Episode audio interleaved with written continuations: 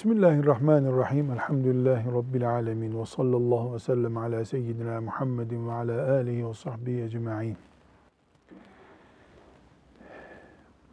Bir hoca efendi, İslamiyet'i yeni öğrenen bir çocuğu imtihan ediyor kabul edelim. Ona diyor ki, yavrum Müslüman olarak neler yaparız say bakalım. Ya da Müslümanın diğer insanlardan farkı nelerdir say bakalım. Çocukça saysın şimdi. Abdest alırız, taharet yaparız, Ramazan'da oruç tutarız, namaz kılarız, dedem hacca gider. Sayacak, Kur'an okuruz diyecektir. Peygamber Efendimiz sallallahu aleyhi ve sellemin eliyle öğretilen kurallarından, farklılıklarından biri de Müslümanların Allah için birbirlerini sevmeleridir. Müslümanlar birbirlerini severler. Bunu da Allah için yaparlar. Tıpkı kurban keserken Allah için kestikleri gibi. Müslüman olmayanlar hayvanı kesip pişirip yiyorlar. Müslüman olan Allah'ın adıyla kesiyor. Müslümanlık farkı. Müslüman olmayanlar bir arada sosyal bir hayat yaşıyorlar. Birbirlerini seviyorlar ama bu sevgi güzellikten oluyor, parasından oluyor, komşuluktan oluyor, akrabalıktan oluyor. Müslümanlık ne fark getiriyor? Allah için Talha, Allah için Hasan'ı seviyor. Böyle. Bu yapıldığı zaman Müslümanlığın parçaları yerine gelmiş oluyor. Sadece bu değil tabi. Ama namaz var, oruç var, kurban var, Ramazan'da mukabele var. Allah için sevmek eksik, İslam'ın bir parçası eksik. Nereden biliyoruz bunu? Resulullah sallallahu aleyhi ve sellem Efendimizin getirdiği Kur'an böyle emrediyor. Efendimiz sallallahu aleyhi ve sellemin hadis-i şerifleri bize bu yolu gösteriyor.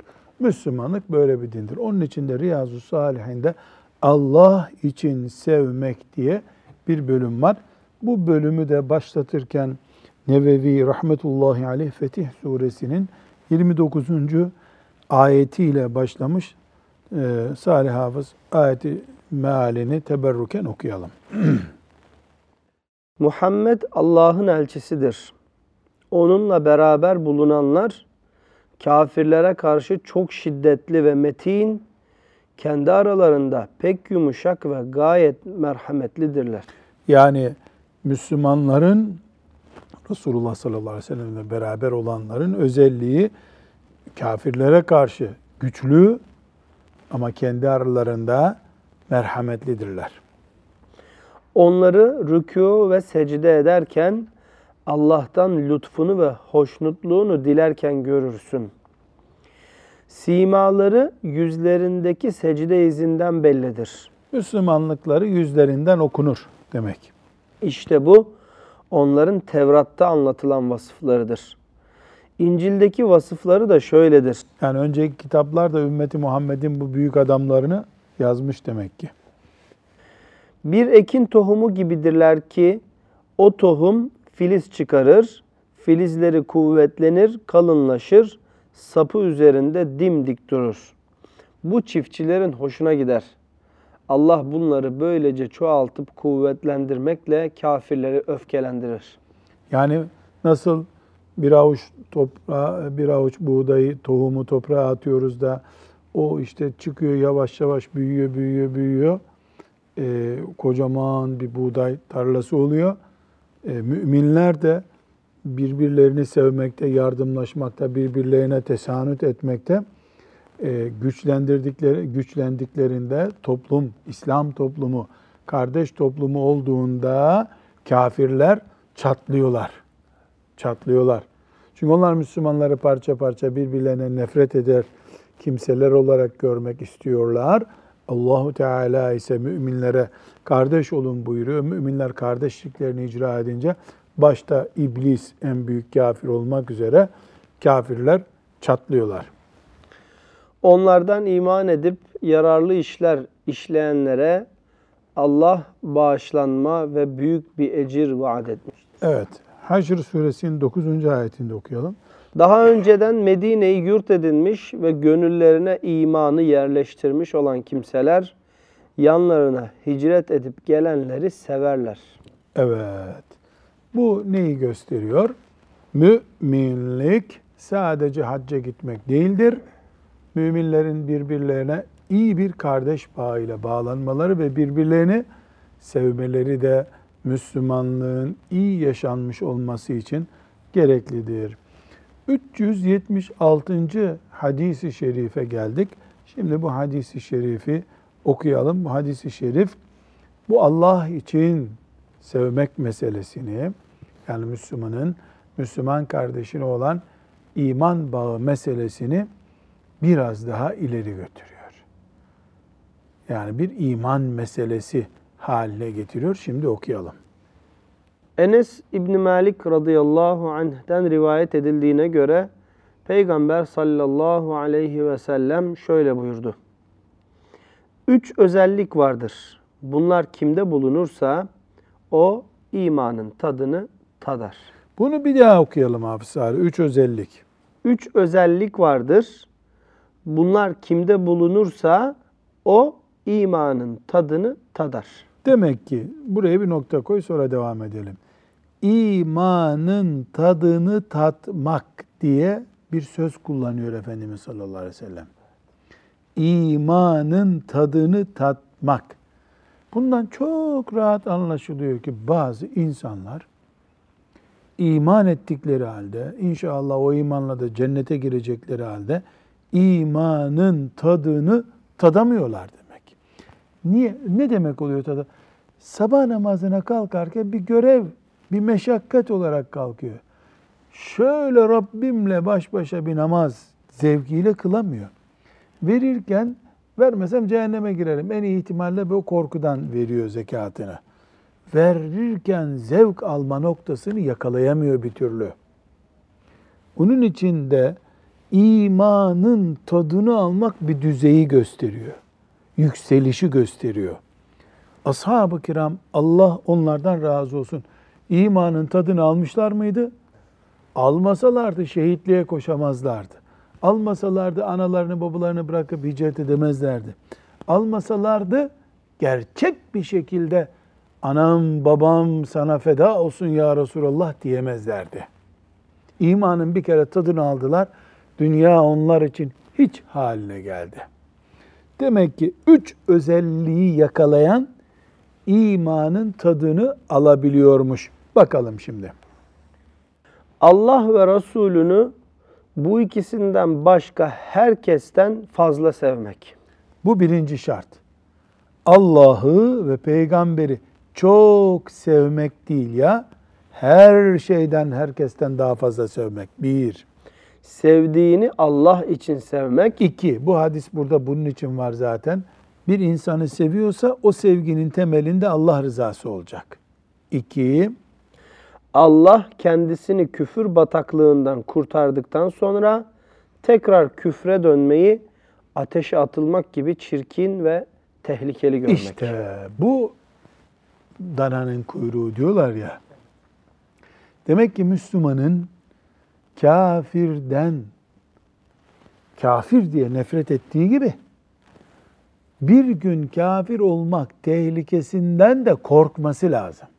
Ateşe düşmek nasıl onu ürkütüyorsa ateşe düşenirim, yanarım diye biz buna elektrik çarpması diyelim şimdi. Elektrik çarpar diye nasıl korkuyorsa aman Allah'ım ben bir gün kafir olurum maazallah korkusu onu uykusuz bırakmalı. Üç şeyi tekrar sayalım. Allah'ı ve peygamberi herkesten daha fazla sevmek. İnsanları, mümin kardeşleri severken sadece Allah rızası için sevmek. Ve küfre düşmekten, yani kafir olmak tehlikesinden, ateşe düşmek tehlikesinden korktuğu gibi korkmak. Bunlar kimde varsa imanın tadını alır. Bir insan imanın tadını aldı mı, o dünyada yaşarken cennetteki gibi yaşar zaten. Tadını almayan da ne kadar rahat ederse etsin kalbinde huzur olmaz. Ayet-el Kürsi'yi okuduğunda o bir rahatlık hissetmez. Öbür mümin de Ayet-el Kürsi'yi okuduğunda kendisini Kur'an bahçesinde hisseder. Misal yani, misal. Bu hadisi şerif yani 376. hadis-i şerifi Riyazu Salihin'in bize hakikatler öğretiyor. Bu hakikatlerin birincisi ne? Demek ki Müslümanın bir insanı o insanın dininden ve dindarlığından oluşan kardeşliği nedeniyle sevmesi diye bir iş var. Din bağı, din beraberliği bir sevgi oluşturuyor. Irk ölçüsünü aşıyorsun. Coğrafyayı aşıyorsun. Maddi menfaat bağlarını aşıyorsun. Allah var ortada. Aynı Allah'ın kullarıyız. Aynı Allah'a ibadet ediyoruz diye mümin kardeşini sevmek var. Bizim peygamberleri sevmemizin mantığı da buradan kaynaklanıyor. Çünkü en dindar peygamberler. Biz de aynı Allah'ın kullarıyız. Aynı Allah'a iman ettik. Musa Aleyhisselam'ı bunun için seviyoruz biz. Salih Aleyhisselam'ı bunun için seviyoruz. Lut Aleyhisselam'ı bunun için seviyoruz. Çünkü din Davut Aleyhisselam'la, Süleyman Aleyhisselam'la, İbrahim Aleyhisselam'la bizi bir çatı altında tutuyor. Onların dindarlığı da yüzde yüz kesin bir dindarlık olunca onlara sevgimiz de kesin oluyor. Aynı şekilde evliyayı niye seviyoruz? Kara kaşlarına hayran olduğumuzdan değil. Allah'ın salih kullarını, sıddık ve şehit kullarını niye seviyoruz biz? E, mesele din meselesi. Onlar da dinde ileri gitmiş kimseler. Dolayısıyla onlara karşı bir sevgimiz var. İki mümin kardeşle bir araya geldiğindeki sevgimizin temelinde de yine bu gerçek yatıyor. Yine bir hakikat daha bu hadis-i şeriften öğreniyoruz. Notlarımız arasına ilave ediyoruz. Nedir o? Şimdi bu sevgiyi Allah'tan, peygamberden söz ederken en öndeki sevginin sahibi onlar diyoruz. Eşini geçiyor, çocuklarını geçiyor, arkadaşını geçiyor, e, dostlarını geçiyor, herkesi geçiyor. Herkesi geçiyor. Bir insanı kendi ırkından, akrabandan, işte aynı takımını tuttuğundan vesaire vesaire sebeplerden sevenler var.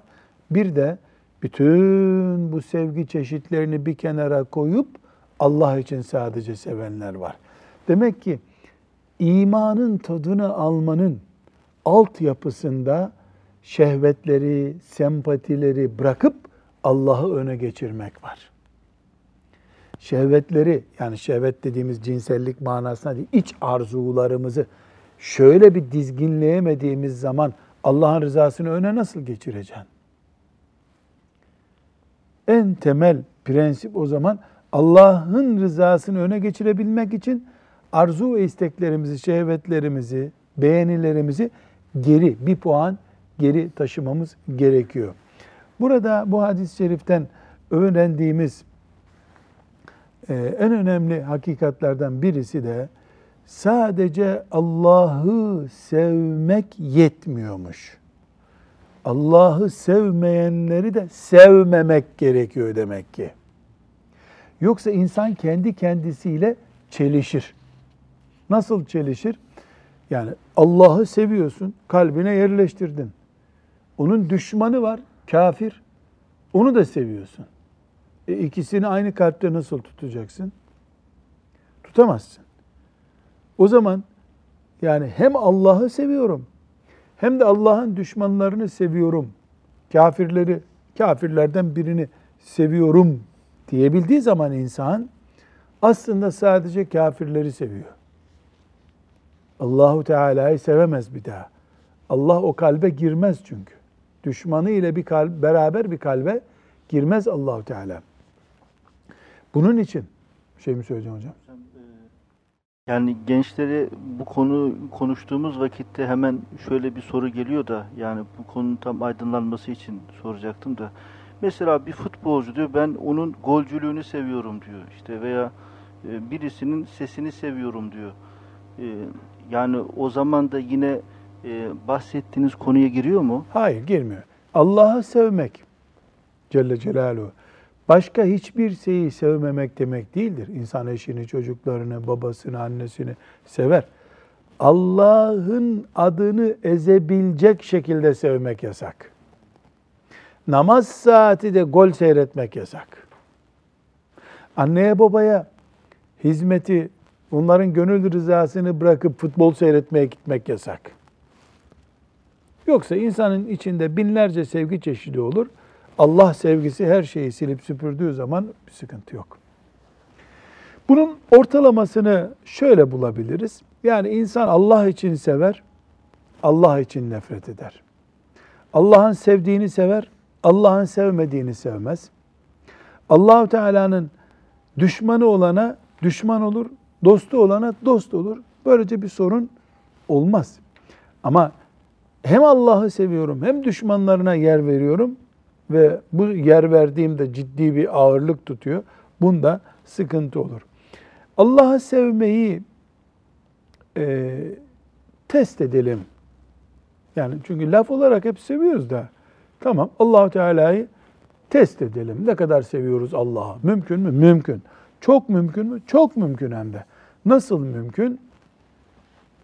Allah sevgisinin iddia üzerinde kalmasını istemiyor bizden. İspat edilmiş sevgi istiyor. İspat edilmiş sevgi nedir? Farzlar ve mubahlar düzeyinde, nafileler düzeyinde hatta diyebiliriz. Eğer bir kul Allah farz etti diye namaz vesaire bütün farzları yerine getiriyorsa farz düzeyinde Allah'ı seviyordur. Nafilelerde de çalışıyorsa o nafilelerde çalıştığı kadar da Allah sevgisinde yol almış demektir. Bunu nereden çıkardım Salih Hoca? Ma adali veliyen men adali veliyen hadisinden çıkardım. Ma tekarrabe ileyye abdun kema iftaraltu aleyhi minel feraiz. Yani Allah'a sevgi iddiası, Allah'a doğru yürüme iddiası farzlarla mümkün. Farzları yerine getirmedikten sonra boş laf Allah'ı seviyorum. Artı ne kadar puan biriktirdim de nafilelerden ölçülecek.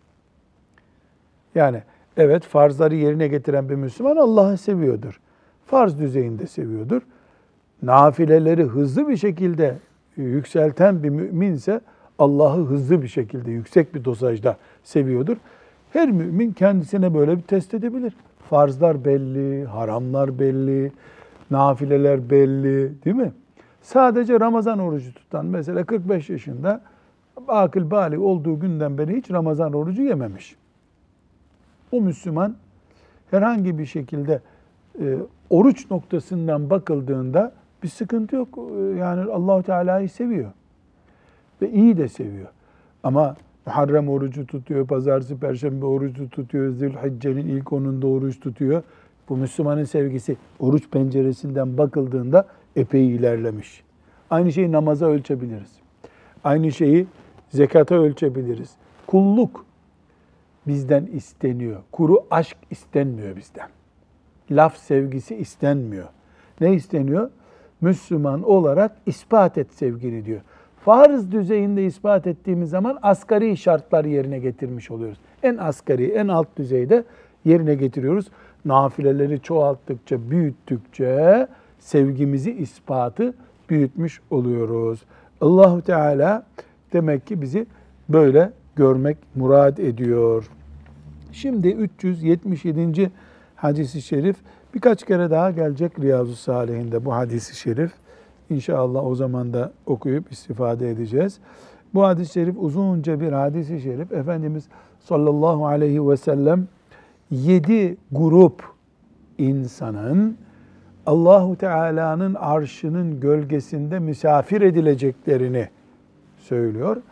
E, bu büyük bir müjde. Yalnız şimdi burada çok önemli bir nokta var. Bu hadisi anlamak için bir altyapı lazım. Altyapı şu. Kıyamet günü mezardan dirileceğiz. O gün Rabbim yardımcımız olsun. Dirileceğiz. Nereye gideceğiz hemen? Bekleme salonuna gitmeyeceğiz. Klimalı bir yere gitmeyeceğiz. Mahşer denen yerde bekleyeceğiz. Ne kadar? İşte sadece teşbih için böyle bir şey yok. Bugün 7 milyar insan var. Bugüne kadar da hiç yoksa 7 milyar insan vardı. Belki daha fazla.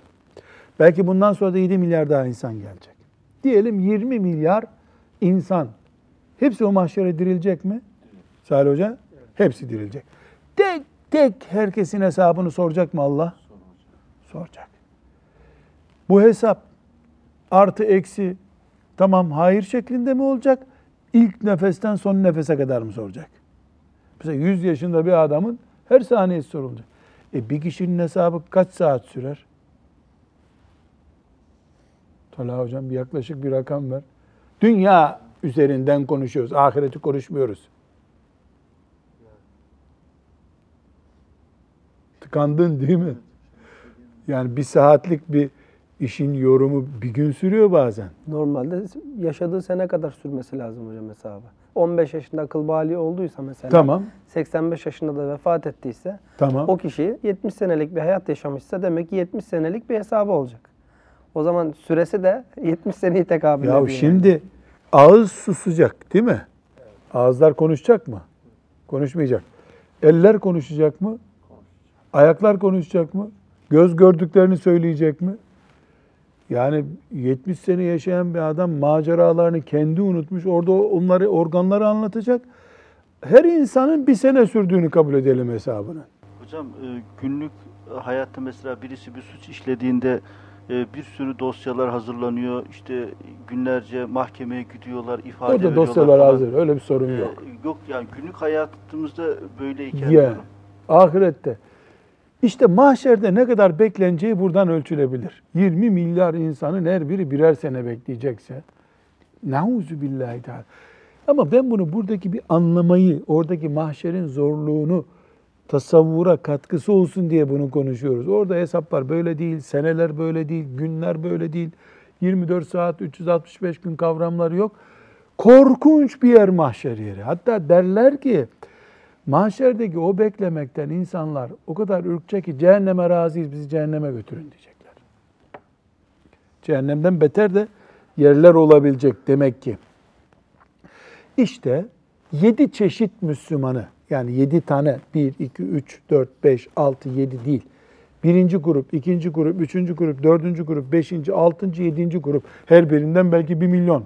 Her birinden belki yüz bin insan olacak. Yani yedi grup insanı Allah mahşerde bekletmeyecek. Ne yapacak? Mezarlarından çıkar çıkmaz arşın gölgesinde gölgelendirecek onları. Orada bekleyecekler. Neyi bekleyecekler?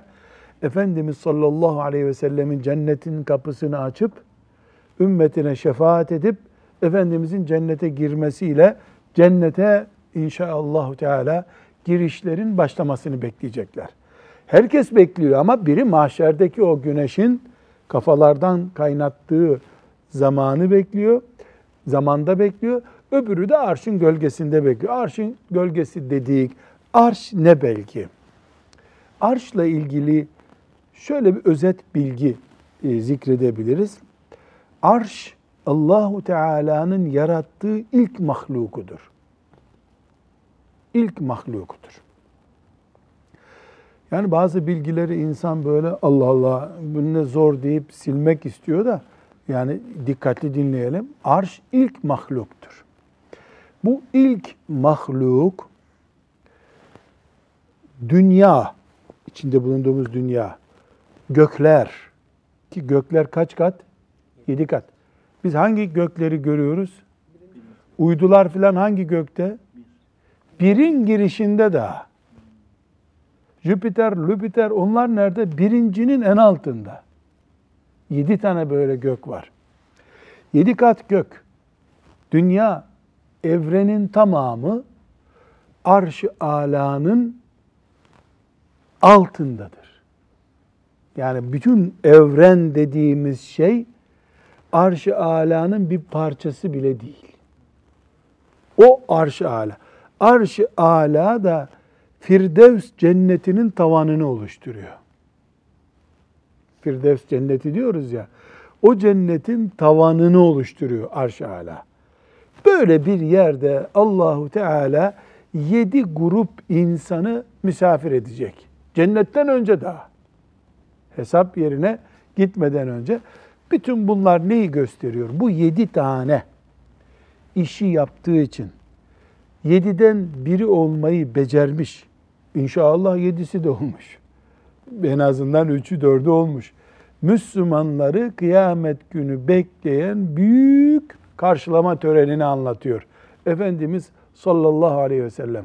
O zaman e, bizim hedefimiz ne olmalı? Şimdi bu yedi tane insanı, yedi grup insanı e, Allahu Teala madem bize Peygamber Aleyhisselam'ı lisanından tanıttı, bunun kadınlarla bir ilgisi yok, erkeklerle bir ilgisi yok. Allah diyen herkesle ilgisi var. Yani erkeklere mahsus bir şey değil bu. Kadınlara mahsus bir şey değil. Bu La ilahe illallah Muhammedur Resulullah diyen herkese mahsus bir davet bu. Bütün Müslümanlar bu 377. hadisi şerifteki bu büyük çalışma alanındaki göreceğiz şimdi bunlar böyle çok büyük çalışmaları gerektiren şeyler değil, güçlü irade gerektiren işler bunlar. Güçlü, nefse teslim olmamış, şeytana esir olmamış e, vesaire özelliklerin iradesini iyi kullanmış Müslümanlara ait özellikler. Bu e, özellikleri Müslümanlar yerine getirdiler mi? Allah'ın onlara vaadi nedir? Bahsettiğimiz mahşer gününde, bahsettiğimiz arşın dibinde beklemek. Eh, inşallah Rabbim bize nasip eder. Salih Hoca niyet et şöyle, Ya Rabbi beni de bu hadisi şerifi okuyan, dinleyen herkesi bu yedi taneden bir tanesi yap Ya Rabbi diye niyet ederek oku bakalım. Ebu Hureyre radıyallahu anh'ten rivayet edildiğine göre Peygamber sallallahu aleyhi ve sellem şöyle buyurdu.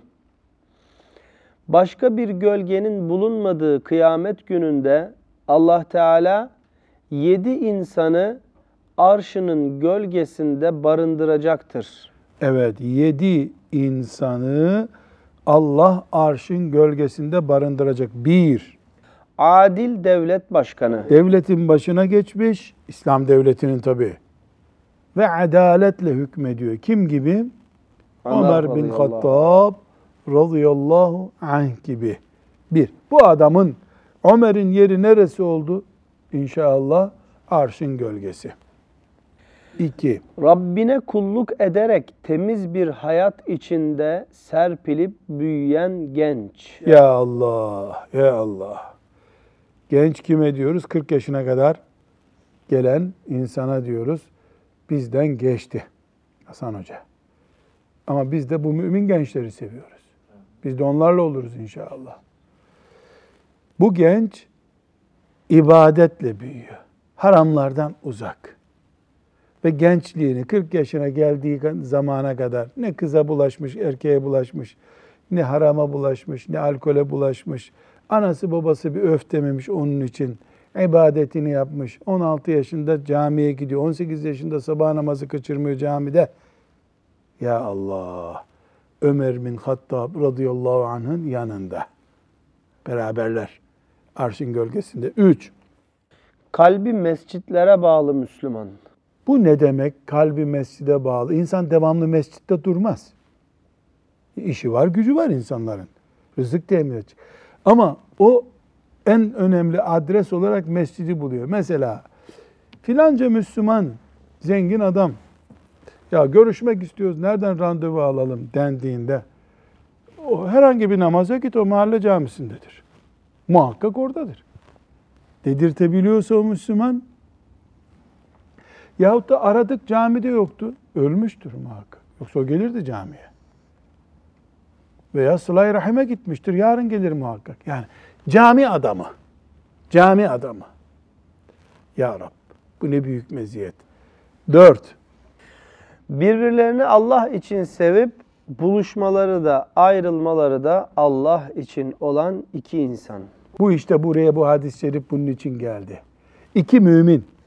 İki mümin bir araya geliyorlarsa Allah rızası. Dağılalım diyorlarsa zaten camiye gidiyorlar onun için dağılıyorlar. Allah için yapışıp Allah için ayrılıyorlar. Bu Müslümanlar da kaçıncı oluyor? Dört. Beş. Güzel ve mevki sahibi bir kadının beraber olma isteğine ben Allah'tan korkarım diye yaklaşmayan yiğit. Ya Allah. Oh oh. oh. Bu yiğit adam. Neden değerli? Çünkü normalde erkek kadına kötülük teklif eder.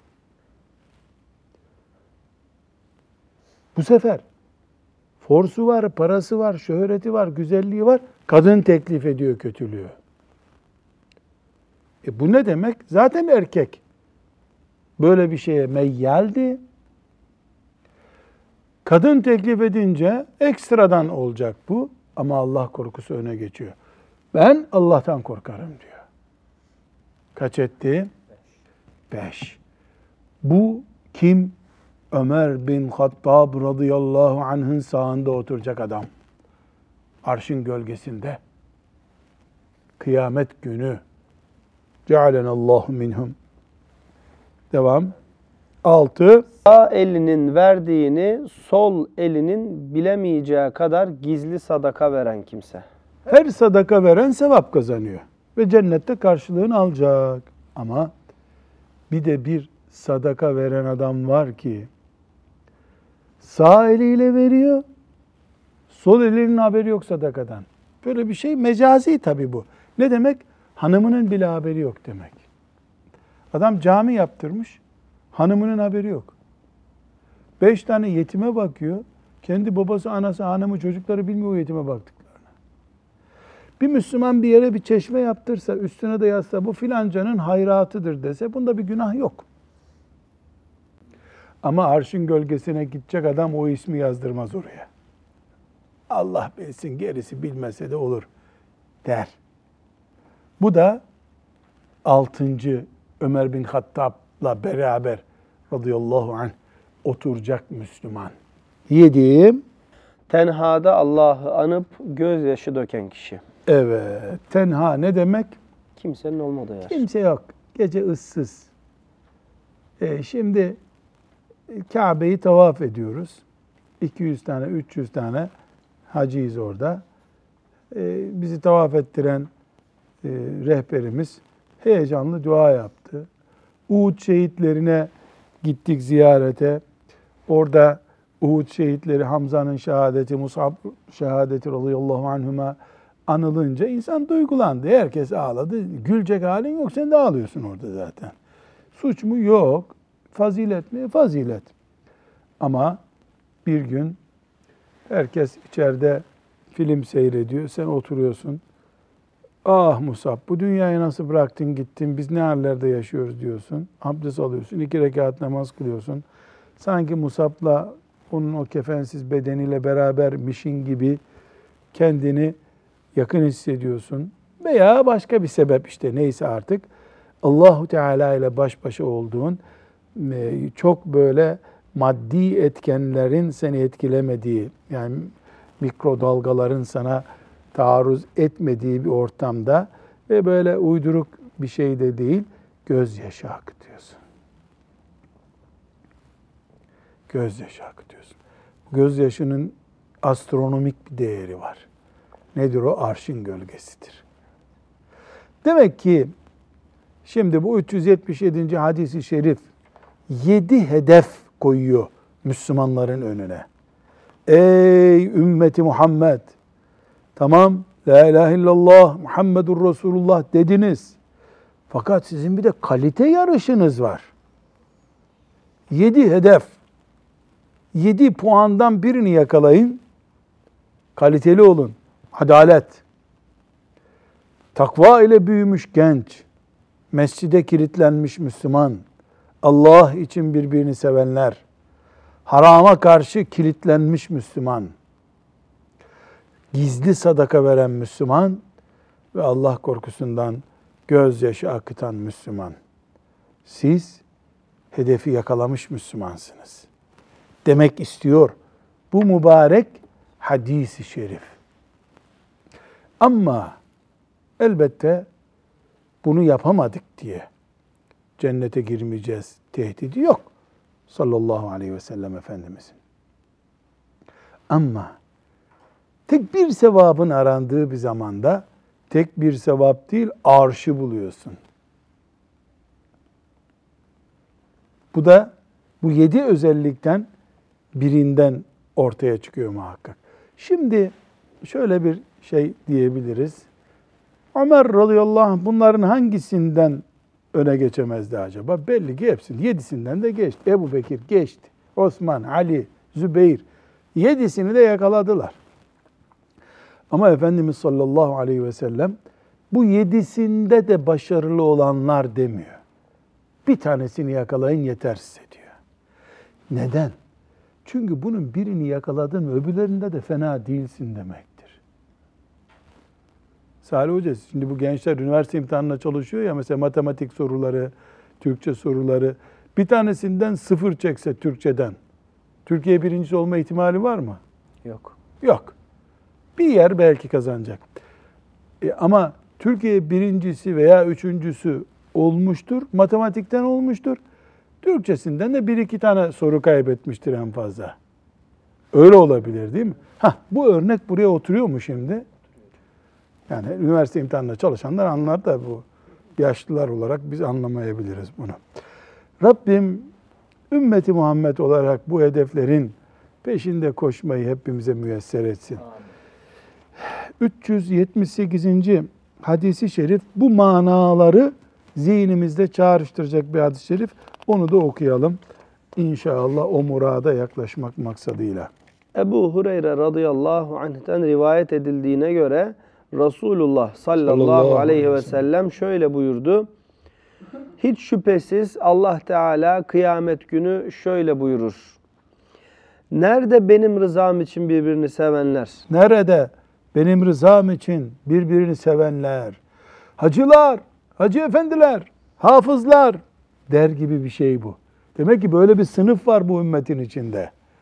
Meziyetleri nasıl? Hafız efendiler gelin deniyor. Mekkeliler gelin deniyor. Birbirini sevenler Allah için gelin bizzat kim diyecek? Allah Celle Celaluhu buyuracak. Nerede benim rızam için birbirini sevenler?